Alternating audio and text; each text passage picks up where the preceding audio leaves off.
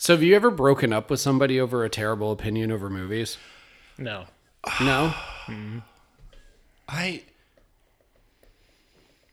I've I've stopped dating girls based on their movie tastes.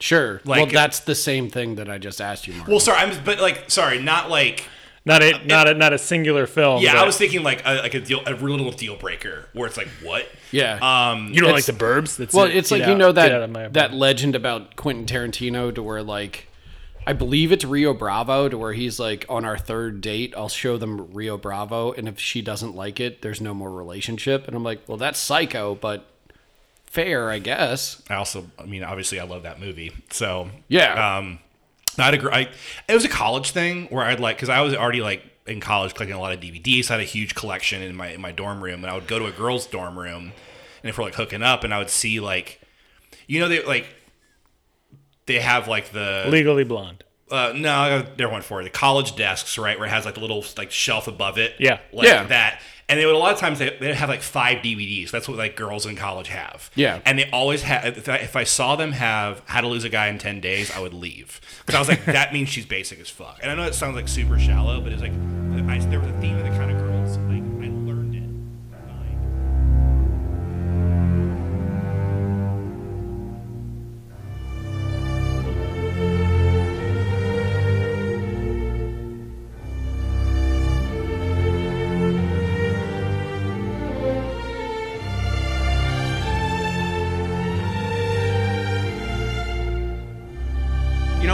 Shawshank has 91% approval on Rotten Tomatoes, which means there's 9% of people who at the time are like, not feeling this film, they dropped the ball here, don't like it.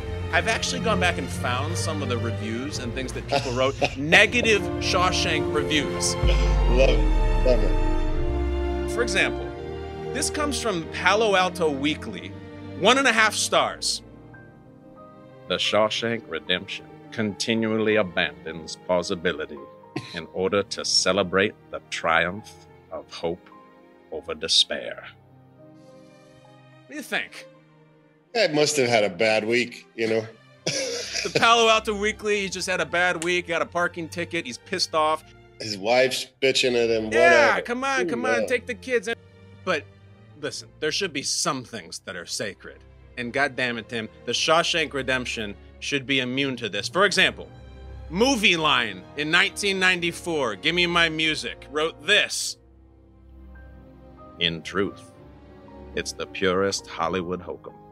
A sunny, hot tugging hymn to that old chestnut, the indomitability of the human spirit. Now that person's calling it corny, and you're laughing. Are you kidding me? Oh, Movie line? man. Oh, movie line. Well, that doesn't exist anymore, does it? I probably not after that review. Oops.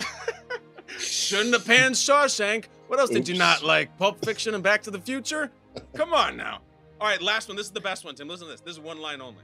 Slant Magazine gave The Shawshank Redemption one and a half. Welcome to Deal Breakers, a new podcast on secrethandshake.com. I'm your host, Jacob Knight. Joining me, as always, are Cody Bouchard Yes, sir. and Martin Carlson. hello, hello. Guys, Martin hates Shawshank Redemption. Ba ba ba. That's the bad opinion of the week.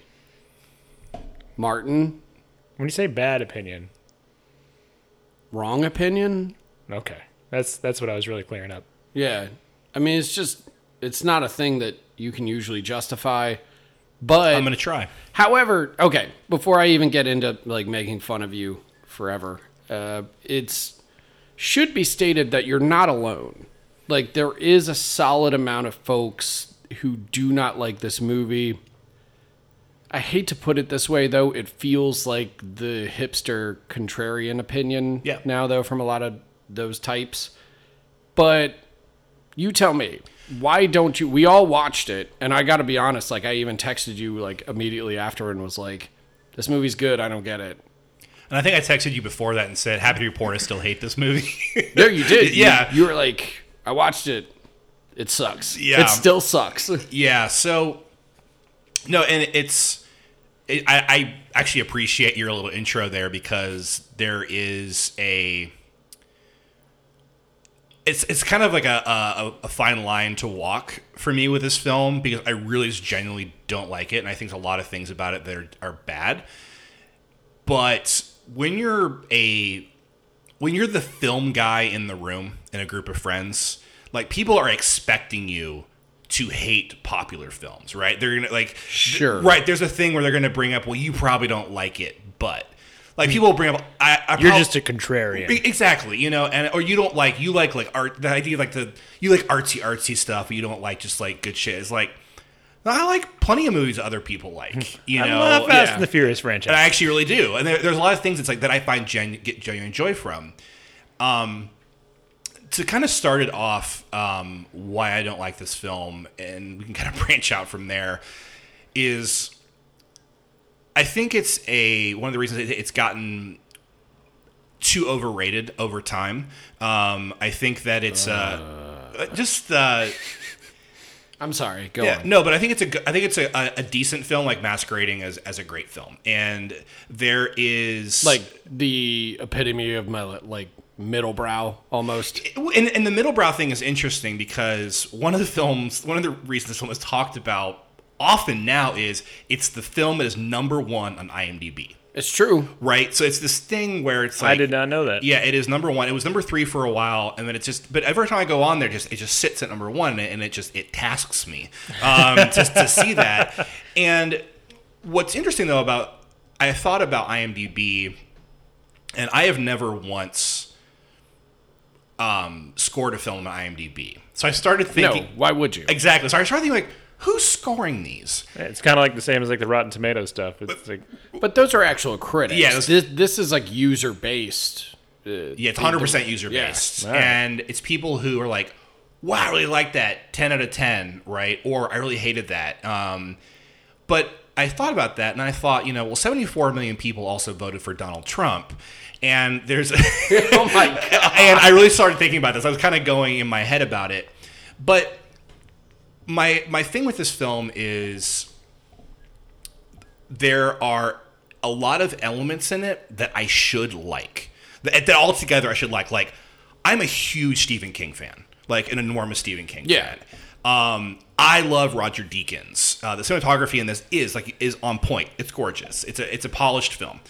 I think that Thomas Newman is a great film composer. Yeah, from any uh, kind of standard or, or technical evaluation, like this movie's kind of unimpeachable.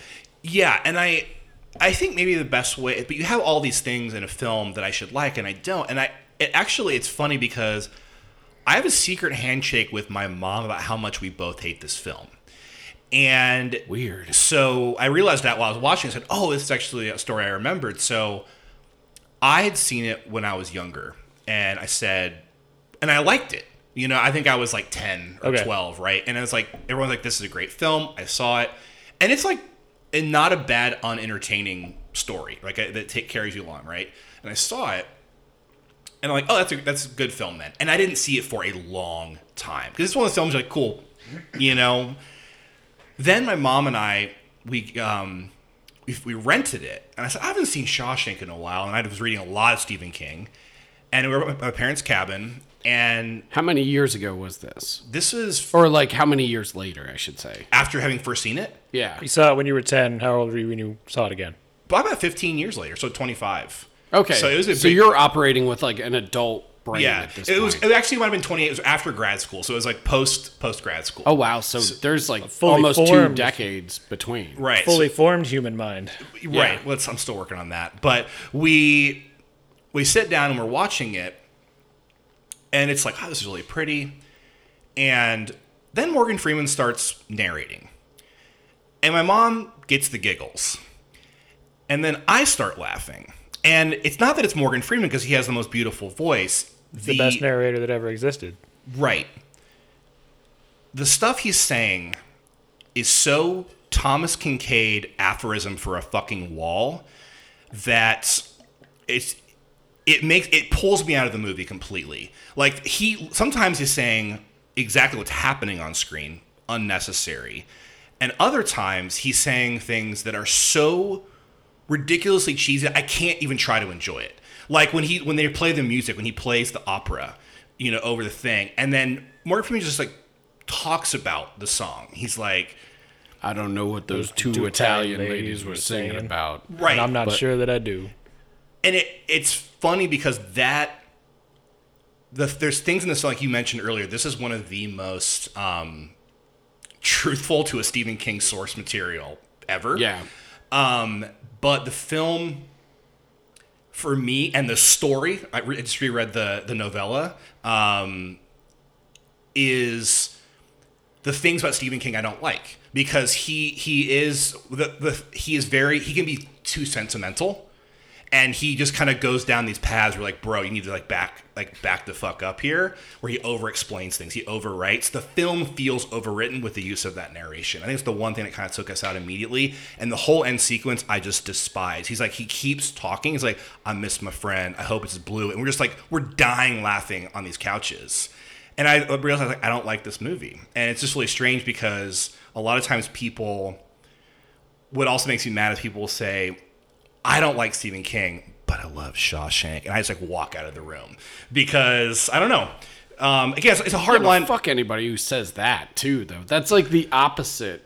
Too, Yeah. is that it's like that's also a weird, almost like hipster thing. I don't like Stephen King, Yeah. but I love Shawshank. It's like no, fuck off, dude. Like Stephen King rules. Yeah, um, and he does. But it, it's interesting. I, I read more. I was looking for people who kind of shared my opinion this week, and I was like reading more and more uh, um, about about who people did like dislike this film. And one person kind of made a good point that it's basically beaches for men, and I do believe it. It, ha- it has, and that is a hipster mentality, but it does have a thing of like it's a film that can make men cry.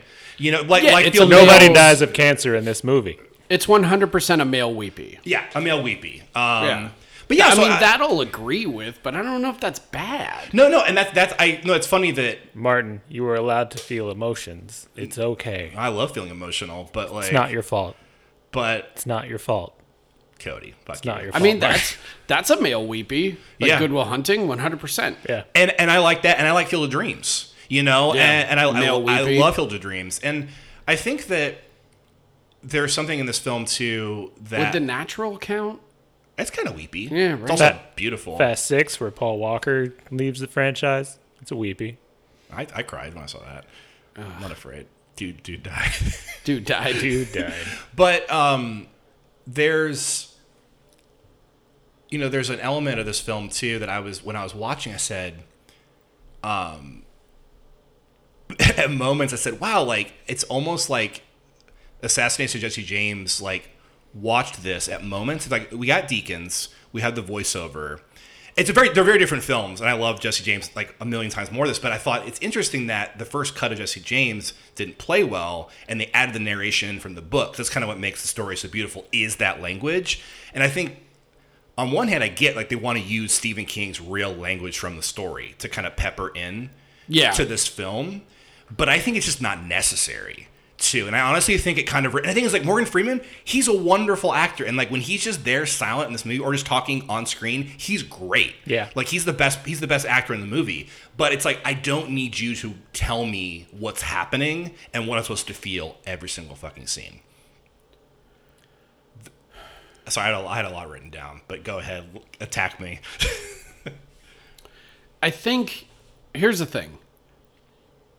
You're not wrong on a lot of those counts because like Stephen King's language on the page sounds great. Yeah. But it's clunky when you actually hear it out loud and he also does have a tendency to write and lean into his own kind of blue collar fetishism for lack of a better term like he he loves that that like I'm salt of the earth Norman Rockwell kind of thing. Not S- sometimes. quite Norman Rock, almost like Steel Mill type stuff. Um, to where like the language is kind of blue, all that. Like he's always working blue, you know, and like, but he also does lean into the sentimentality of that. Like he looks at these hardworking kind of men of the earth, let's say, with like a, a loving, rose tinted uh, microscope. He does the same thing with women too. Women not as not as much, but like something like um, Dolores Claiborne has a similar kind of vibe to it. Also came from Castle Rock Productions right around the same time. But like that's another one to where like he obviously looks at this woman and her struggles as like this kind of coming from a middle to lower class background and dealing with this abusive drunken working class husband and like there's an empathy there that he employs that is great but at the same time can come off corny if uh, adapted the wrong way. Where like Dolores Claiborne, I love. Like that movie is like stone faced, awesome, and and almost the antithesis of this. Like it's not sentimental in the least. It's it's funny you bring that up because I wrote Dolores Claiborne down while I was watching this. I just saw it for the first time this year. it's really good. I adore. I think that movie is fan fucking tastic. Um, and I mean Bates, Kathy Bates is just real. I think she's. I mean she's great in Misery, but this one is more nuanced. Sure. you know, there's a lot going on in this film, and it also like. I didn't. I'd never read the book for that one either. So the, the surprise of like, oh, this is what's really happening in this film, and, and learning that, I think it's a wonderful moment where she's talking to her employer, where she's basically telling her like, you got to get what's yours. Yeah. Like she gets advice from this woman you think is the enemy that she might have killed, who's like, no, she's the woman who basically saved her life and said, go kill your husband or Yeah. help save her. You know, she's like, gave her the advice she needed to hear. And I think it's funny because I think that what make King, what makes King great can also work against him, right? That he, there, there's passages in 11/22/63 that are some of the best things he's ever written. Like seriously, like I, there's a section there. I was like, he's talking about the an abusive husband actually that comes through so clear and it's such a great character study. And then like three pages later, it's like talking way too much about like a gas station attendant and like waxing poetic, and it's just like back off, dude. Like it needs he needs to be edited. Like he needs an editor. Um, but I also like his kind of loose, like sometimes flowing style where he's like, I'm just gonna you're with him for a day while you're a couple days Yeah. while you're reading. But I think like Shawshank, um, it also I don't there's not enough uh like there's it's definitely a king story right you said it's like the working class like blue collar kind of story without any supernatural elements he has many stories like that um It's also very dark. Like we talk about this movie a lot. Like a lot of the let's say folks who dislike it will use the term like dad rock when talking about Yeah. it too, and like ultimate TNT movie, which again isn't untrue to a certain degree with the male weepy element and the fact that like I pretty much I watched this yesterday and I knew every single not just beat but like note from it to where I was like shit how many times have I fucking watched Shawshank and I realized it was just one of those movies that like if you had cable like growing up during the 90s like Shawshank was on all the time but that's also one of the I think the reasons that people both love it and hate it is that there's a nostalgia element and like a real attachment to it but also at the same time if it beats you over the head being on TNT for like six hours in one day, there's uh one kid who doesn't like it is gonna be like, I hate this fucking movie forever. I hope it would just go away. Cody, what you got So, a thing that I thought about that I didn't consider before. Let me start off with saying um, you were talking earlier about how the narration just kind of carries you along unnecessarily at times, and that's actually a thing that I liked about it was you could just like sit back, relax, almost turn off your brain, and just let this story carry you, and you can float along with it effortlessly. I mean, there's not there's not there's not a lot to parse out on your own definitely not Um, there, were- there were a, few, a few um, nuanced callbacks that I liked from it. Um, number one, when Andy's talking about getting out, and uh, Red's trying to dissuade him of pursuing hope, and he's like, "Man, that your idea getting out, that's just a shitty pipe dream." It's like, oh yeah, because he's gonna have a shit pipe later. Cool.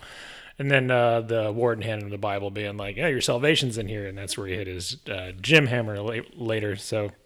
I liked things of that, but um, Well, what it's I like did, expertly plotted. yeah, Like actually better better plotted than the story because the Yeah. story is much more of just like a story. It's way like, looser. it's, it's way looser, and it's Red, um, who is Irish in the story, Oh. and, and, and, and, and, and, and not African American. Oh, so Um, is, is that a joke they added for the movie? That Well, he it's, says it's a, Irish, it's I a guess. line from the book, and they just had him say it, but as a joke, which is actually I think a good way of handling it, where Yeah. it's like you know, 'cause I'm Irish, but um, it is it is like you know as a script like they they put it together the the thriller element of or the heist element of like planting stuff Yeah. that almost like oceans 11 this is going to come back later um playing it you know he was Yeah. playing it all along um but I, I mean to cut you off i'm sorry No, you're good.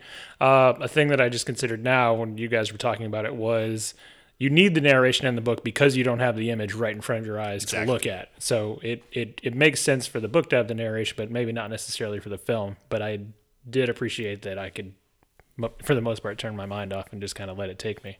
But sorry, I got one quick thing. Um, this before I, before I forget it, um, you brought up nostalgia, right? Um, that is connected to this one. I think a lot of people. It's an omnipresent film. It's just been like it's al- it was always playing. Yeah. Um, and it's it's interesting that the, the film, like a lot of King work, the film itself, you know, the story has a nostalgic feel to it, right? It is this like other time, and it's funny because it's dark, like you said. There are really dark moments that are from you know like the the the, the elements of uh, you know more the uh, saying that rape is happening, you know, to Andy. It's off screen, but kind of like the mostly, but the whole you know, horrible scene with uh, with what's his name. Um, Mark Rolston or whatever that actor. Yeah. he's great in the movie. I think He, he's actually he awesome. looked like a, Boggs, Boggs. Yeah. the head of the sisters. it looked like he could be um, like Brando's like little brother or something. He had like, He's- like a Brando he looked to. he's I'm got a- he's surprised, got a- surprised he didn't get more stuff. he's got a lot of stuff. I in I a- mean, more like leading stuff. Yeah. But he um it's interesting like the nostalgia thing because a lot besides like some elements like the sisters, like the warden and then like, you know, the evil guard and a couple evil guards, like their life is really oh fucking K. Like it's like they they're remembering these times of like we have a library and it it, and I'm, but I'm saying the film I don't think is hard enough on like I was reading another piece about this ah. that no, and I'm not saying. I think the film though is almost too easy on the jail life because like they're thinking back and like, oh, we're telling stories and it's like yucking around. I got beaten raped for two What the years. fu- Yeah, I, don't, I honestly- I- I I know. do not. I do not agree with this opinion at all because this is what I was going. I was going back to with talking about how it was, you know, on TNT and been called like a dad rock quote unquote movie for years. But Were they like, editing that stuff out? but like rewatching it as an adult, the thing, and especially as an adult who has now sat through a couple blockbuster cycles, a couple big filmmaking cycles, I had trouble trying to imagine this movie being made in the form that it's made today simply because for all of these sort of at times mawkish sentimentality to it there's a legit core of like darkness to it to where like prison is fucking terrifying in this movie like when they The one Oh, guy give gets me- killed. okay. The one guy no, gets no, killed no. night yeah, one. Let, let, let's yeah, let's run down it. So the first night we're in prison, we listen to them taunt a man to death until he begs for his life, and then, then beat is basically beaten to death in Yep. front of the entire cell block by the head guard Hadley, who's fucking um, Clancy Brown. Clancy Brown, who's couldn't, couldn't have incredible cast in this that better. movie. Could not have cast that better. And then we get I think it's not even it might be the next scene or the scene after where Andy's in the showers and literally Boggs approaches him and is like, I could be a friend to you. And you're like, oh, he's talking about butt sex. Yeah. Yeah. So like that's terrifying too. Hard to get. I like I like Yeah, like they're really playing into that shit. And then like even when like this is the it's weird. There's a problematic ele- element to the movie now that we're watching it 25 years later that while I also think the movie is strangely for lack of a better term woke in a way that a lot of modern movies are not in that it paints gay well not even gay men in prison because they they go out of their way to say like They're not human. they're not human they're not homosexual. You have to be human first which in itself is like wow okay. But like they paint these guys as fucking like monsters like a gang of of goblins who are just waiting in the darkness to rape andy at any moment.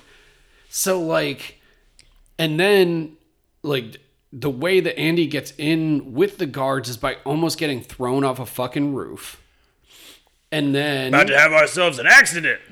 when he does finally get raped by the well, not finally, but like Continues. the last time he's ever he's ever really in the projection room. and yeah, in the projection room on Gets movie put in the night. infirmary for a month. He gets put in the infirmary in the month. Okay, for a month. At this point, he's doing all the guards' taxes, so you know there's going to be retribution, like on his behalf, once Boggs gets out of the hole. But to me, what's horrifying, and I feel like not hit upon enough, is that like the retribution for Andy getting almost beaten to death by a gang of quote unquote bull queers is the leader of it comes back and then is beaten into paralysis In by cell. two guards by two like yeah by two separate guards like I don't know man. I, I don't know if I can get down with the whole idea of like this isn't hard enough on it. Think about the fucking Brooks suicide sequence. And this is where I'm going with like the woke reading of it that I never thought about before is that this movie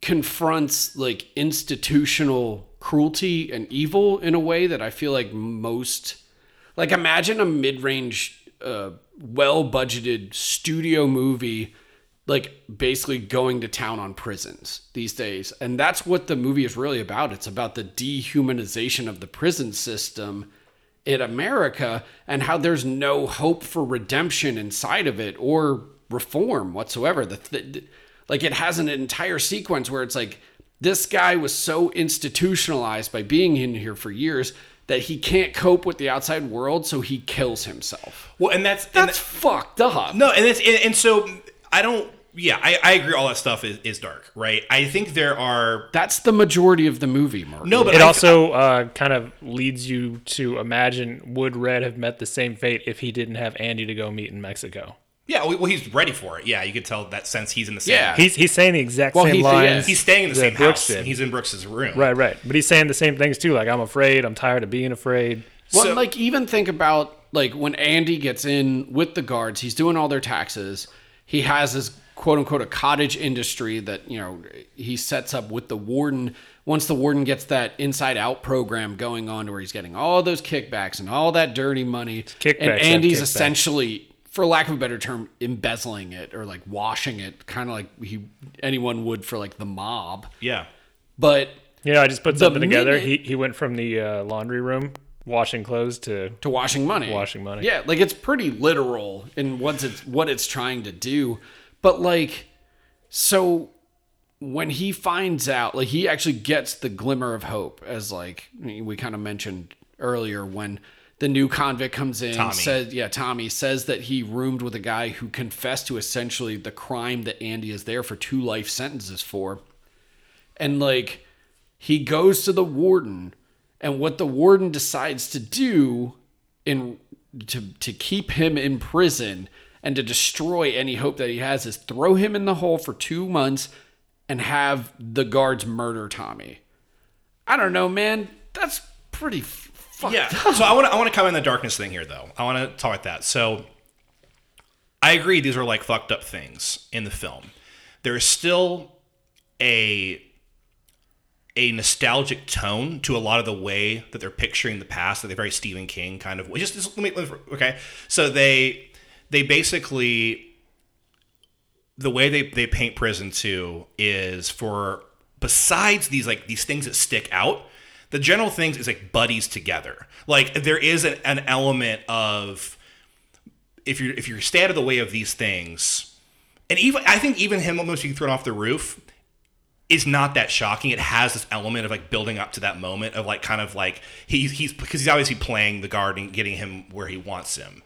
And I think a big issue off of that too that I have with the film is Andy as a character, and um, it's in the story as well because the way that King wrote the story is very much like it's, it's from Red's point of view. Red's telling the entire story, right? Yep. And Andy, and he talked about in the story, and they bring it up in the film as like being a kind of unknowable person, right? That he talks about was why his wife left him. Right, his wife later on. But it's not it's a it's a hiccup in the film, I think, on Darabont's point part where he's trying to have a character who's this like at points kind of messiah figure because the the the, there are elements of the film that are very, very similar to Cool Hand Luke and Cuckoo's Nest, Yeah. right? There is a thing of a guy coming in and shaking up the system and saying, "I'm going to give you hope again," mm-hmm. right? You know, for for McMurphy in Cuckoo's Nest, it's I'm as crazy as you, but like also get, let's have some fucking fun. But he also his thing is he doesn't realize he's just putting himself deeper in the hole. Cool Hand Luke has this like has an interesting way that like Luke doesn't want the Messiah. He doesn't want the Messiah mantle. He's like the you know, and I, was watching this and I said, yeah, it's it's definitely falling into a like subgenre of like the redemptive prison movie. Like, and I don't know in a lot of ways if it know if the story knows how to handle Andy as a character who's your he's your main character, but you're not, but you're also kind of outside of him at the same time. He's also unambiguously innocent. Like they try to make it ambiguous, but like the whole Tommy uh, sequence where he even re- recounts, like basically, like they paint the guy who tells him the story, whose name I'm, I'm now blanking on, as like a typical like Stephen King demon. Oh, I actually love that scene. That's actually my No, it's favorite scene. great, And I, but- his teeth, the way he's laughing, is Yeah. like very King. Yeah. Um, and and and off of that too, I think a big problem. I think one of the reasons that I like this watching this film again at, at the same time when I kind of to add to the story of watching with my mom, I watched a documentary Tales from the Script. And they were interviewing like Paul Schrader, and I think John Sayles, and a bunch of screenwriters, and they interviewed Darabont. And Darabont was the most junior of of them. And Darabont gets up there and he's like, well, you know, don't know the guy to talk to. Like, first main big film I directed, like, ah, you know, Oscar winner. He was just like, the, just the shittiest douchebag, you know, about the success of this film. Jesus. And just, my, I watched, I was my mom, and it's like, hey, he's the director. She's like, oh my God, fuck that movie. and so we both were just like really piling on about hating this movie. And I also think, like, I just, I pretty much don't like Darabont across the board. Um, Wait, okay, so if you don't like this, I'm assuming you don't like Green Mile. don't like Green Mile. What about The Mist? so I really dislike the mist. Um, yeah. So and it's it's funny because I saw the mist before I rewatched um, Shawshank. Shawshank. So Which I- uh, which version did you watch? uh, in the theater. Oh, okay. So and I've seen the, the whatever other version too. Yeah, yeah. Um, I saw with my friend Derek and. And it's interesting because there's elements that film that I like too, and I, I love this. Actually, I really love the novella. Like I love the story, um, and I, it's basically you know it's it's the fog in that way too. And I love the idea of like these tests, like the setup's great. These tests in the mountains, like basically Lovecraftian monsters are coming out. Like that's fucking cool. And some of the horror scenes are very well done. I again, it's when King is unchecked and Darabont goes all the way with it, where it's like Marcia Gay, Marcia Gay Harden's character and the way that, and there's a scene too with uh, the way she's just like over the top, you know, Christian villain, and then the Andre. Well, that's Bra- a pretty stereotypical like king villain. What's what I'm saying, yeah. But he the, did- the fundamentalist like maniac. Absolutely. And and also with Andre Braugher's character, there's a scene in that where I'm like, what the fuck is going on? Where they're like, hey, we want to show you something in the back. And they, because they had chopped the, uh, the tentacle, Tentacle. off. Yeah. And he's like, y'all are trying to make me look stupid. Like, no, like literally walk five feet. It's right there. He's like, I don't want to see it. And I'm just like, what is going on? Like, it was in the theater. I was yelling at the script. Like, this is the dumbest shit. I, I really don't like the movie. Um, I don't like Darabont um, in general. Honestly, I, I, I like Shawshank better than Green Mile. Um, but I I still don't like Green Mile, and I think I like The Mist the least. Um, Wow. yeah, yeah, I'm hard on it, and it's it's. I think you know what it is interesting too that I watching Shawshank guess two nights ago. Um, I was thinking about how like King will. Like you were talking about the Castle Rock era, where you have like Misery and you have Dolores Claiborne and you have um, also this, right? You go through these like, but it's, but you go through these like phases. Is needful needful things is Also- Castle Rock, I believe too. right? Which I um, just rewatched that a couple weeks ago. it's fun. It's not good. It's un, it's uneven for sure. Um, and I, I like it because Ed Harris brings it. Well, I love Ma- Max von uh, Sydow in Yeah. it, but outside of that, I think it's it's not great. It's actually not a good, it's also not a good book either, though. It's kind of a it's Oh, it's a bad book. Yeah, it's like it was the end of the Castle Rock series. He said, and but um, it's interesting. Like you have like the Castle Rock era, but also like Darabont ended up having his own like King trilogy, right? Um, and then you have like the Flanagan now ownership of of King today. And Yeah. I was watching. I said, how you know how different filmmakers like interact with King, um, and kind of like how like do I bring my voice here? Do I go full King with this like kind of thing? And Flanagan, um, I feel like a film like uh, Gerald's Game, for instance, which I, which I really liked a lot. Hard book to adapt to. I mean, Yeah, basically a- impossible. A locked a locked room thriller, you know, um, and he like handled it well. And because like Flanagan also is not afraid of sentimentality, but I find his really digestible. Like because I, I feel like Well, yeah, because the he keeps the ending of Gerald's game intact, and that's like one of the most sentimental, Yeah. mawkish things King has ever written, and it works on the screen. it, he it, he for some reason because I feel like you know it's Although funny. he's kind of the king of that now, because no pun intended. Hey. But like, uh, Doctor Sleep is a terrible book that he made into a really good movie. um I like Mike Mike Flanagan. I mean, it's also sort of unfair to say this because there's an argument to be made that Mike Flanagan is the best American like genre film director like working on that level right now. Yeah, I think um, I, I agree because Flanagan. It's uh, I don't want to go too much tangent on him, but like it's been fun to kind of like watch him grow. I saw Oculus at South by, you know, and just watching how he just built his career. And I've always he's the kind of guy where it's like, man, I really, he's awesome. And I when he gets more budget, he knows what to do with it. But you know, for me, like Haunting a Hill House is a fucking Stephen King story. Like it's it's a, It's it. It's it. It's an adaptation of Yeah. a story, but they complete. And I love the Shirley Jackson novel, but he completely changed obviously everything except for the main elements. But Right. But it's a king. It's a, it's the whole idea of like the you know he It's structured like a Stephen King book. yeah going back and forth through time you know time periods and It's what makes um Bly Manor not work as well.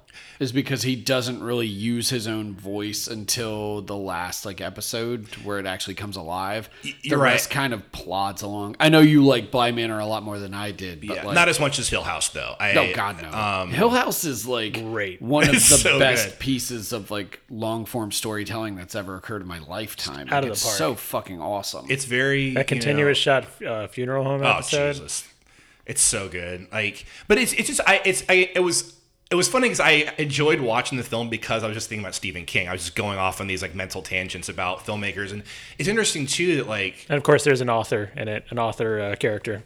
Of course, yeah. and and you you have you think about like Flanagan who get it. You also think about that era too, because like you think about Rob Reiner, you know, and you think of Stand by Me and Misery, and I I think though if I had to pick one film that in one swoop completely captures the feeling of Stephen King book, but also has its own voice, is Misery. I I think that that's a Rob Reiner film through and through Yeah.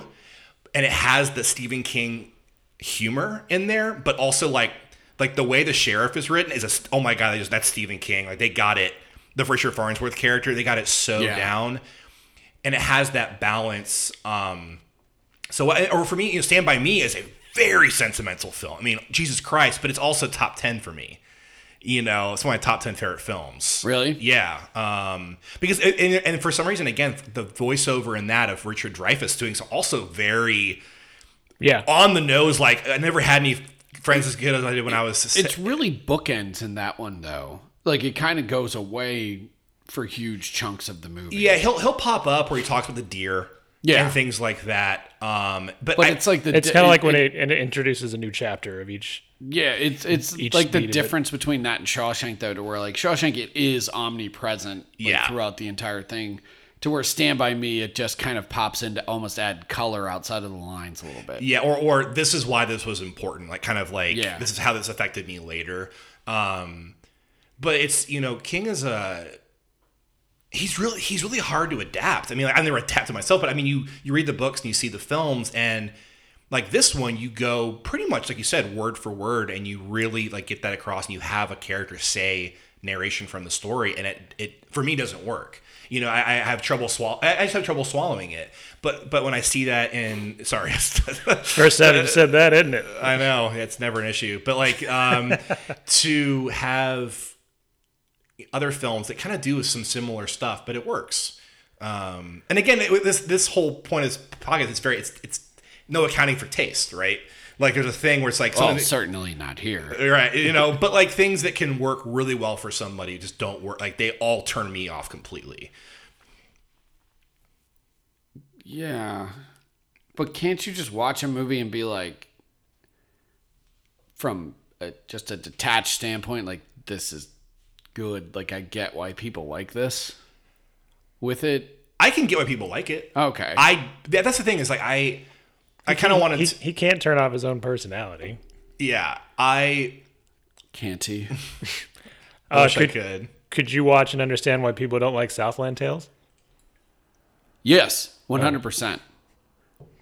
So But, there, there- but could you I have. it? Could you, could you watch it from that standpoint and actively not like it as you're watching it? Well, no, I can't do that, but I can watch it and be like, okay, well, I get why people don't like this. Yeah, so I I see the other side of that. You know, I, I like watching it. I was like, man, this I just it is a taste thing. Where I'm like, I don't the mix of this film.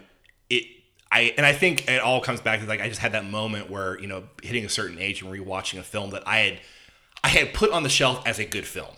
yeah. I was like, this is good now. Check mark. And Has this co- ever happened to you with like another movie? Where you thought it was really good and like even That's accepted like by kind of the mainstream. I can think of one Why I have one. that I that I struggle with, but I want to hear yours. Um, no, I had a similar re- reaction to Mystic River. Um, really, I still like mystic River. I, I, I like it better than Shawshank, and I I um I love Dennis Lehane, so like I Yeah. love his books, but that was a film. You know, it was 2003. I'm in college, and it wins Best Picture. So there's, there's I was not an age yet where I was like had my own opinion to say.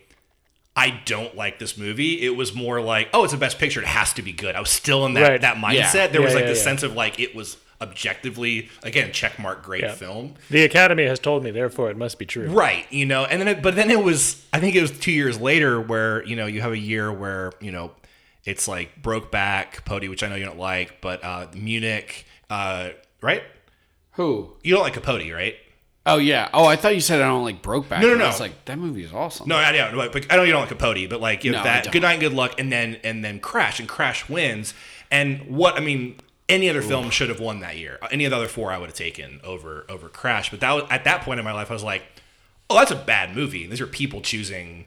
Yeah. Um, but yeah, I think Mystic River was not a, not quite as jarring as the Shawshank one because also Mystic River isn't talked about quite as much as Shawshank. It's not number one on Sure. IMDb. It's not this like fam. I guess weird way, family favorites.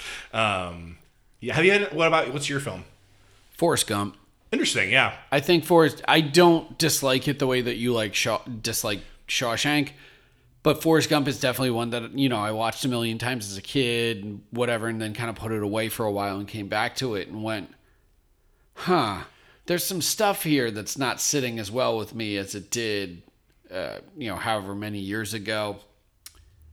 Like, that's a movie for me that as much as I love melodrama and sentimentality and, and you could lay all that shit on thick, Forrest Gump is almost too much for me. Like I was like, oh my god, how much sugar did they put in this fucking sweet tea? Like it's just, it's too much.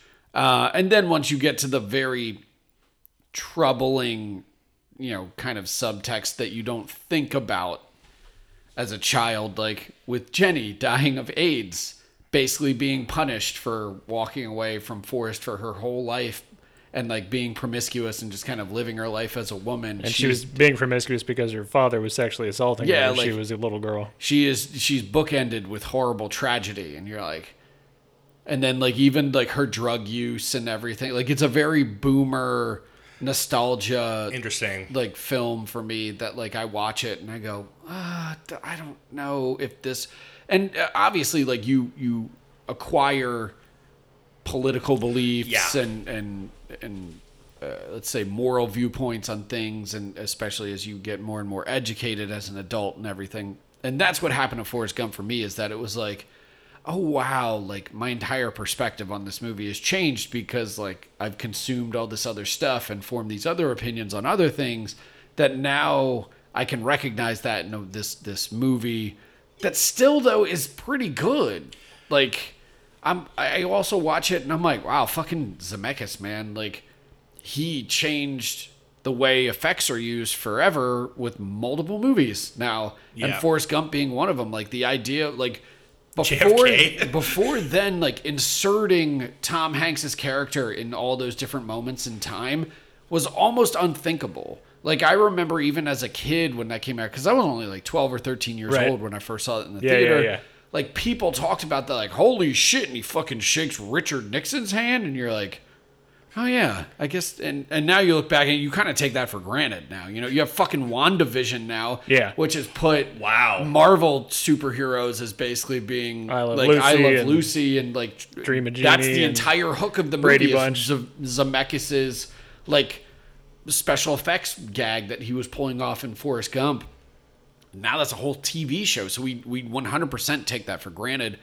But like I think you can do both things at the same time, you know, which is why I asked you earlier. is like, can you watch a movie like this and be like, I get why people like this, or I get the technical achievement behind it, or whatever.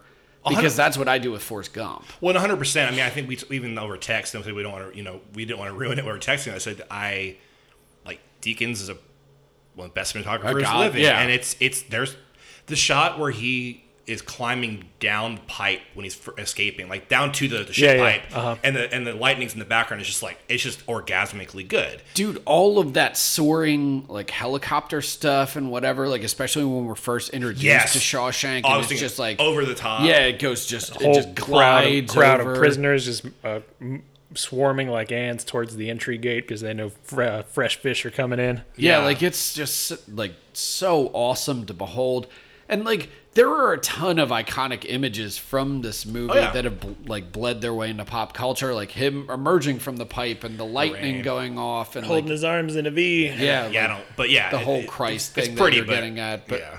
yeah. but I mean it it it it is pretty. yeah, there, there's a um. It's it's it's interesting because you know, I like stories about the triumph of the human spirit and like you know putting people through and something you know through the crucible, right? And that I'm Like Cannibal Holocaust. Yeah, um, I much prefer that to this. Um, and but I also see why people don't like that.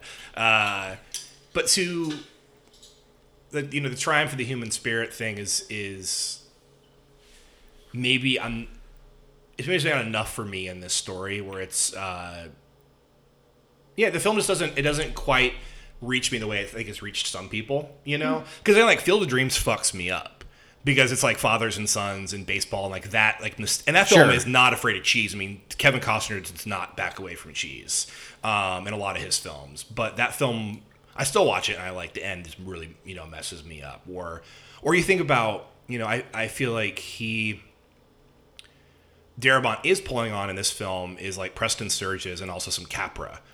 Oh, Eh, lots of eh, Capra. You know, lots of Capra, but also lots of Sturges. There's definitely some um, Sullivan's Travels vibes here too, with the stuff in the jail and like watching it, like that film scene of them watching is right out of uh, right out of Sullivan's Travels, um, and I love that film and the Capra thing too because Capra is not afraid of of sentimentality, but there's also like a real darkness to Capra. I mean, like It's a Wonderful Life. Is that's one of my favorite films, and I watch it every Christmas with my mom. And that film messes me up, but it's that film is like pitch black.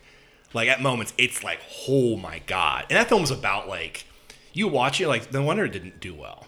Like it's a it's a it's a socialist manifesto about Yeah. you know Not the evil- uplifting, uplifting uh, Christmas tale you're looking to watch at every all. I holiday mean, it's and that's why I like it. It's like the real side of like humanity. Um, and I, I think this. I think the message. I think that like George um, Bailey like learned something in that film, and I think again having kind of an untouchable narrator, having an untouchable main character in Shawshank, where you're kind of outside of him. It's like I don't know when the beats are happening when he's Red's telling me.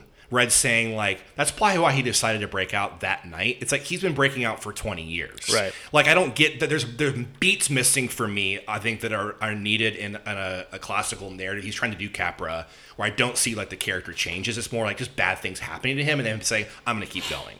You know. Um, kind of like you brought up uh, interesting like Legend of the Fall a couple weeks ago, where you have this thing of like it has that epic that film has that epic thing of just like wow, what horrible things can happen to Tristan, Yeah, it's like six movies in one movie. right? Just like piled on and. Yeah, Tristan is basically Job in that movie. Seriously. Yeah. I mean, he makes his, he makes goes fucked up through. choices himself, like a few. Like he makes bad choices, but he goes down the like He's not as bad as Aidan Quinn in that movie, who's just The like worst. bastard. Just like you, you feel you watch that film, you're like you don't deserve any love. Like you watch, you're like you're just a little fickle piece of shit, and like you- Yeah. you, don't deserve your father's love. Like I, that's how I feel like that. that Wow, your dad should not love you. Yeah, seriously, I watched that and I'm just like, fuck you. Arthur, right? Arthur. That sounds right. Um, but yeah, no, it's it's um I, like you kind of started the episode with of not wanting to fall into the dad rock thing, you know. To, I and I, I'm glad you kind of 100%. I'm glad you kind of set that up for me because it made me like write down my um my thoughts, trying to kind of dance away from that reason because like I also don't mind some dad rock films, you know, because like I don't like most Ron Howard stuff, but like I like Apollo 13. Cinderella Man. Yeah, Cinderella Man. rips. I, I actually really like that movie. Um, but Is Rush a dad rock movie? I hate Rush. I do not. I, yeah, What? dude. I got an online argument with David Morrell, the writer of First Blood, about that. wow, I He think ca- Rush is fucking great. I don't like Rush. Um, I think I think Chris Hemsworth just doesn't have the. Again, like we talked about with Black Hat once, like I don't know if he has quite the chops to pull to carry that. I think the Niki Lauda character is. Um, what's sorry, I forget his name. Daniel Bruhl. Yeah, Daniel Bruhl. I think he is, is much more able to handle. We cast the lead as the best friend. I yeah, I, I don't think Daniel Bruhl could play Right. the other But part, just- but I see yeah. what you mean. Eh, man, I'm surprised that you don't like Rush. I'm guessing you like Apollo 13 quite a bit. I like Apollo 13. yeah, Yeah. I, yeah, I mean, Backdraft. I that's my favorite of his films. I think So much fun. that movie. I actually just re- I just bought it on Blu-ray because I was like, I haven't seen that in a while, and that movie fucking holds up because like, you know, and I like Solo. I think like when he's doing when he's got a script, it's like, um, like Howard knows how to like do action. He knows. Wait, you like Solo? I love Solo. that movie. Fucking sucks. Dude. Oh, I love that movie. This Star Wars story solo? yeah, hell yeah. Okay. It's the best of the new films. That and Rogue One. I'll give you Rogue One. I'm not giving you solo. Wow. Yeah. No, I am. I have a I have a contingent of of uh, friends and stuff. We all are huge fans of Solo. So, yeah. What about Ransom? That's my favorite Ron Howard. The Mel Gibson movie? Fuck yeah. Yeah, I like that I saw it in the theater. I think That movie fucking rips, dude. Yeah, that's a good one. I like, I like Far and Away too. With uh, Pass. yeah, um, I can't get behind that one. I tried. I even tried in the theater and was like, nope. yeah. It's um also very sentimental. Um, Oh my god. Yeah. But yeah, I mean, you kind of brought up something earlier that this film wouldn't be made today, and I complete I completely agree because it is part of that mid budget like prestige Movies for adults. Yeah, that's, and now you get them, but they are hundred percent for Oscars, right? Like you can tell, like this is the studio's Oscar bait, and this film I don't know if it was Oscar bait. It was a failure. Yeah, because it didn't do well. It was Um, also released during summer, I believe, if I remember correctly. and I think they pushed the Stephen King thing hard. And it's like I think people went also seeing this movie like, what? If they hadn't read the story, Yeah. they're expecting horror, you know. And Yeah. you have, and of course that's that early, you know, you I have. don't know, it was released during October. Okay. Which is still slightly outside of Oscar season. But you're also around also Halloween thing. You have a Stephen King movie coming Yeah. out in October. Yeah. Like, um, But I mean, it was still nominated for what, like he, six or he won for screenplay, right? And it was I think so, nominated yeah. for picture, and I think Freeman was nominated. Yeah. Um. Yeah, it, it was quite nominated it was across across the board. Um, Quite it beloved. was quite beloved by the the um, What do you? How many stars do you think Alex Trebek gave this movie? um he had great taste of probably one out of five. He wasn't a fan. We talked about it. You think so? He I called him one time. I was like, Alex, what do you think of Shawshank? He goes, "Arr, arr, arr, arr." I was like, enough said. I said they should have showed the butt stuff. Double Jeopardy.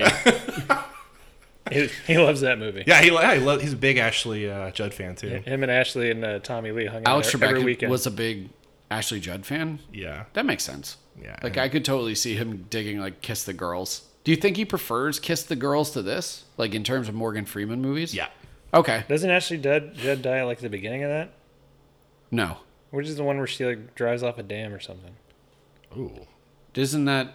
Wait, Along, Along Came a Spider. that sounds right. Is she I can't that? remember. Yeah, in like the first. Wait, no, she's not in Along Come Came a like- Spider. That's she's- Monica Potter. Potter. It's in like the first five minutes. Her car goes off a dam or something. Hmm. Is it her playing the same character from? I mean, I have to Yeah, be. it's a hmm. sequel. We're gonna have to no, but, but it's a sequel revolving around because he's playing Alex Cross, Yeah. right? And the and it's funny because the book comes takes place before Kiss the Girls. Like they. I'm just mussing this all up. I'm just mussing it up. I mean, this is also a full digression about Ashley Judd movies. Yeah, so let's not. Let's we'll not. Let, fine. let's bring it back. Why? Oh, you want to? You want to do it? I wasn't complaining. okay, let's go for it. Martin, you're so uptight. This is weird, especially from the Mattress King. Yeah. Not real into it. Okay, so Apparently, somebody hasn't had enough time with Alex Trebek. Ooh, I have not. It's been a little bit. Well, you get no more. um, I don't know. Do we have anything else to say about Shawshank? 20 years passed in this film, and none of the characters age a day.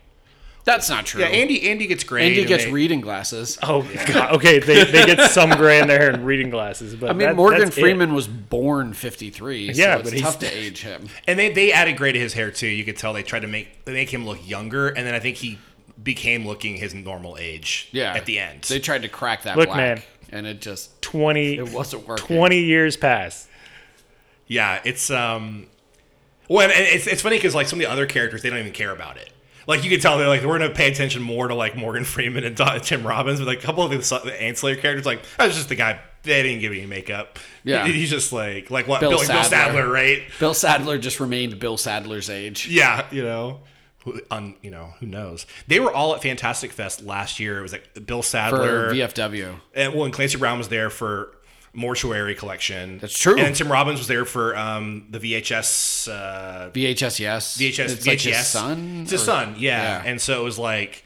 My one friend is a huge Shawshank fan, and this big Stephen King fan was like, "I think we're a Shawshank Redemption." They don't. They got all pic, got a picture together, which is That's sweet. that's that's kind of cool, you know. I would have liked to have taken a, a picture with Bill Sadler more. and I love him. Asked him about Demon Knight. I dude, Demon Knight's so good. At the VFW party, again, not to get too far off topic, but I got to hang out with Stephen Lang and talk to him about Michael Mann movies for a while. I I walked right by him three times that fest, and I was just like, but he was always like being interviewed or something, and I was just like, I want to meet him so bad. Even at 900, I was terrified of him. You know, he's uh, and I, but I love. I mean, I love um, Crime Story. Yeah. Like he's really good in that show. Uh, you ever seen Guilty as Sin? The Re- Rebecca De Mornay, I Don Johnson. I never movie had. Oh, I have seen like, that a long time Lumet? ago. dude there uh stephen lang has a fro in that he plays rebecca uh, de mornay's boyfriend in it he has a fro that you should see to believe He's got. He had some heavy hair too in uh, in Crime Story. They like kind of like grow out. A oh and little bit. manhunter too Yeah, man. Oh yeah. Yeah. Um, he has the the same manhunter look in guilty as sin what are we doing at this point I don't know. but if you're gonna bring up Stephen Lang, we're gonna talk about Stephen Lang. That's fair. That's just a rule. Now we're just riffing. yeah i know right Well, uh, yeah. Well, thanks y'all for uh, for being nice. You know, I uh, i still don't I thought it was a delightful film. i, I don't I, i'm not swayed in the least like i think the movie's great still and I again, I kind kind of came to that earlier today. I was like, I'm not gonna try to convince them that it's a bad movie. I'm gonna just explain why I don't like it, which I think is kind of the the thing, right? You Right. know that there are films out there where I do want to yell from the mountaintop, like like what the hell is happening here? sure you know, or like if someone's like, "Hey, I think that like uh, Transformers Four is a great film," like I'm going to tell you that it's not. Wait, so before we go, let's do this. Is this the worst Stephen King adaptation for you? Oh no, Or your least your least favorite, let's say? Is it your least favorite Stephen King story? it's one of them. I, I don't I don't 'cause I don't like. I just again I reread the story. and I don't like it that much. okay. Um, and it's definitely not the best from that collection because Apt Pupil fucking rocks. Um, I like the breathing method too. that's also like Yeah. his, a lot. A lot of his, I think, like his short stories are great, and his but his novellas like they really kick ass because that perfect length for him. It makes them be a little bit Yeah. Like it's because his he his, has to edit somewhat. his novellas are basically other people's novels. Like, cause he writes like long novellas, and Right. other people write short novels, and it's like he's already kind of basically doing that. Worst Stephen King adaptation, man. It's hard because I'm trying to think of like a one that's maybe a good book and a bad film. Because like Well, the, Dreamcatcher, the, the Dreamcatcher, Shining is so different, that's a great film. right? Yeah. Um, But And the but is it a good movie- adaptation? I had to come. No, I had to come to though like a point where I just had to love them separately because I Right. see, I love the book so much, but I also love the film, and I just I like that one that basically two people took a the the jumping off point because like basically at a certain point you could tell Kubrick's like I don't give a shit about any of this, and he Yeah. went his way, We got the hotel. and, and the character names, and that's it. But like the book is that's- So I'm going to insert my own personal fuck you to the author by putting his wrecked Volkswagen on the side of the road A- as we slowly pass by it. I'm trying to I'm trying to. What do you think are some bad adaptations? I'm trying to think of I'm not. A, I know you like it. I'm not a huge fan of. Sometimes they come back. right. I I really like Um, that one. I. It's not an adaptation, but the Golden Years miniseries that most people have forgotten is It's bad. borderline unwatchable. Oh, I hate I hate Tommy Knockers. I hate the book and I hate Yeah. the, the TV movie. I mean, the t- a lot of the TV movies are bad. Langoliers. Oof. Langoliers is terrible. Mick Garris. Yeah, poor Mick Garris. Well, speaking of which, I don't think that I know this is somewhat controversial opinion. I don't think The Stand is very good. No, I don't think so either. I think it was a milestone when it came out, and now you watch it and you're like, oh, this is this is what ABC looked like, neat or CBS or wherever one. It's like, Walker Texas Ranger. The whole thing looks like. I'm Didn't they just redo that? Isn't that another TV It's going now? right now. Yeah. It's, yeah. I think it's done. I think this Did week was just the last. end? Yeah. I watched the the pilot and I was like, this is okay. I don't like the uh, non chronological stuff. Like it doesn't. It makes no sense. Yeah, me. Josh Boone is a guy that they Hollywood decided is good, and they keep giving like they gave him New Mutants and they, they shelved that, but he's they've But been trying didn't to he do Fault in Our Stars? because of that. But that movie's pretty good. It is, but basically one movie has bought him like five years of goodwill of like them giving him big projects, and like New Mutants is really bad, Really bad. and and his he and his partner's writing his his like writing partner. It's not good stuff for the stand. I watched the first two episodes and then I Okay. stopped, and I'm like, it's like he's not an incompetent director, but um, it also he takes liberties too that I don't think he needed to. okay, Like with Howard, I think too, especially is like sure. going too far far with the incel thing. Yeah. uh, which I didn't like. Um, and I- because he clearly is even from episode one. You're like, okay, well, I know where this is going. Right, and and they also I haven't gotten there. I guess they got Ezra Miller play the trash can man, and Yes. it offended a lot of people because it's like he's Well, I mean, it's Ezra Miller. right, you know. Because he's like choke slamming fans, or No, well, besides that, it's him or sorry they because uh, non non um Is he non-binary? uh, yeah non-binary I believe I believe it's Okay. I believe uh It's they, they. they go they go by they um uh but I guess it's like very much a not Caricature. of- caricature of mental illness and also and like mental handicap Okay. and so and developmental disability this uh debility um so it just very much didn't go across well for people Yeah, he Um, just he played like wokeness tic tac toe and lost. Yeah, yeah. Well, they, they I saw uh, a joke and everyone's like, "Get ready for the uh, the Tropic Thunder memes." Is basically what they were saying. Like oh my that it is like, you made my eyes rain. You want to talk about a movie that couldn't be made? Could oh not. my. Yeah, Well, I remember, I remember when, imagine the reaction to Tropic Thunder if it came when today. I remember the Oscars that year because they were having the, the other Oscar winners like presenting, and it was Cuba Gooding Jr. presenting for Robert Downey Jr. like setting up for the character. He goes, "I got one thing to ask you. What the hell were you thinking?" And you could tell it was written, but he was like, he meant it. Yeah. it was like I don't know how I'm up here like talking about this right now, and the fact you got a nomination. Um, but yeah, I, I would say, Do you know how hard it is to play a dude playing another dude disguised as another dude? takes a lot of work. oh man, This method, yeah, I'm, I'm, it's really hard for me to think of as a King. instinct. a, a lot Can't of the, teach that.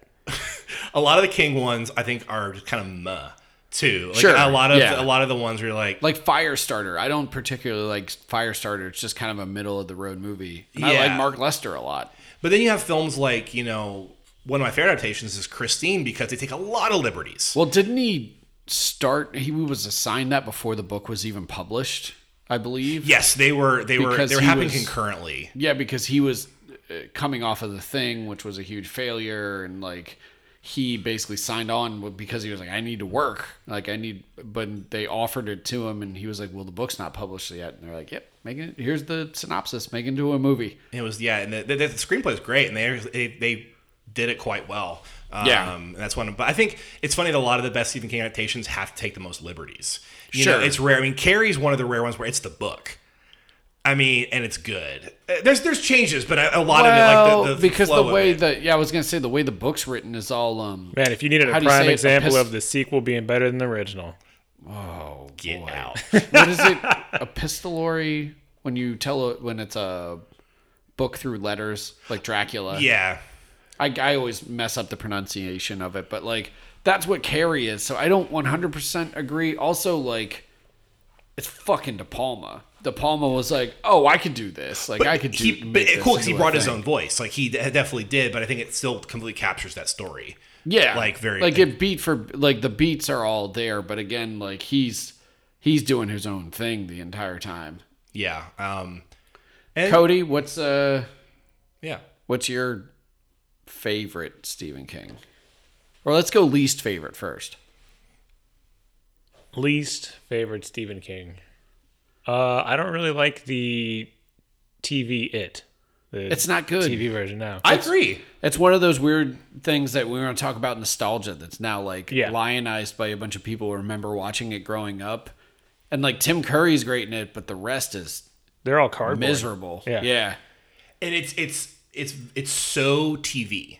Yeah. like it's Yeah. so, It's so and of ni- its it's so time. '90s TV. On top of that, it's like a it's like a beefed up soap opera. But also like but again, it's it's easy to watch it's kind of the same way it is to watch like Twin Peaks or something is that you watch it and you go, "Okay, well for the time period like this was doing it's kind of groundbreaking in terms of like TV production, but now you watch it and you're like, all right. Twin Peaks is probably a bad example. I'm trying to think of something better. The Stand. The Stand is another one that was like groundbreaking at the time, and now you watch it and you're like, it looks like a soap opera. Yeah. Or Walker, Texas. I was just thinking Walker, right. I mean, just Walker all the way. which I don't think they really improved upon. I haven't seen a second in the new stuff, but I it just didn't look it. Oh, I, I realize another one I hate is the Mangler, the Tobe Hooper film. I like that movie a lot. I, I don't. I I does not work for me. Um, I don't think it's a good movie, but Yeah. it's a lot of fun. Robert Englund is doing a thing in that, and I'm into the thing. Oh, they got Freddy in there. Oh yeah. yeah, he's. I mean, th- again, there are ones like Hearts in Atlantis, which are so muh. You know, where it's like that's another one like this, where it's like kind of that's that same kind of thing. It's a little bit supernatural, but it's mostly like a period piece, a drama. nostalgic drama. Well, Um, I feel like that was going for Darabont. Like that was going for like let's let's get the Shawshank Stand by Me, you know, misery crowd, because the people who like cha- like let's say more uh, mainstream moviegoers who champion those movies are because it's like oh they're not they're actually like when Stephen King like is serious and doesn't do horror and stuff and it's like yeah well that's cool but like the horror stuff's real fucking cool too so Exactly. trying to think of my least favorite now. I don't know if it's least favorite, but it's the most hilariously bad is Dreamcatcher. Yeah, It's entertaining it's though, so I it's- can't yeah, say it's still. It, I mean, It's it's it's, it's, not good, but it's You wanna talk about fun a- to watch how bad it is. yeah, fucking duddits, man. I have done it. God, uh, That four- is- I don't like 1408 with uh, John Cusack, like that It's era. fine. I didn't like his. uh What was the other one with all the numbers in the title? You talk. The guy goes back, tries to stop JFK's assassination. 11 22 63. Yeah, I didn't think that was very. That good. didn't work for me. I- Again, the casting. I just didn't Who was like, that? Franco. Yeah, I didn't like Franco.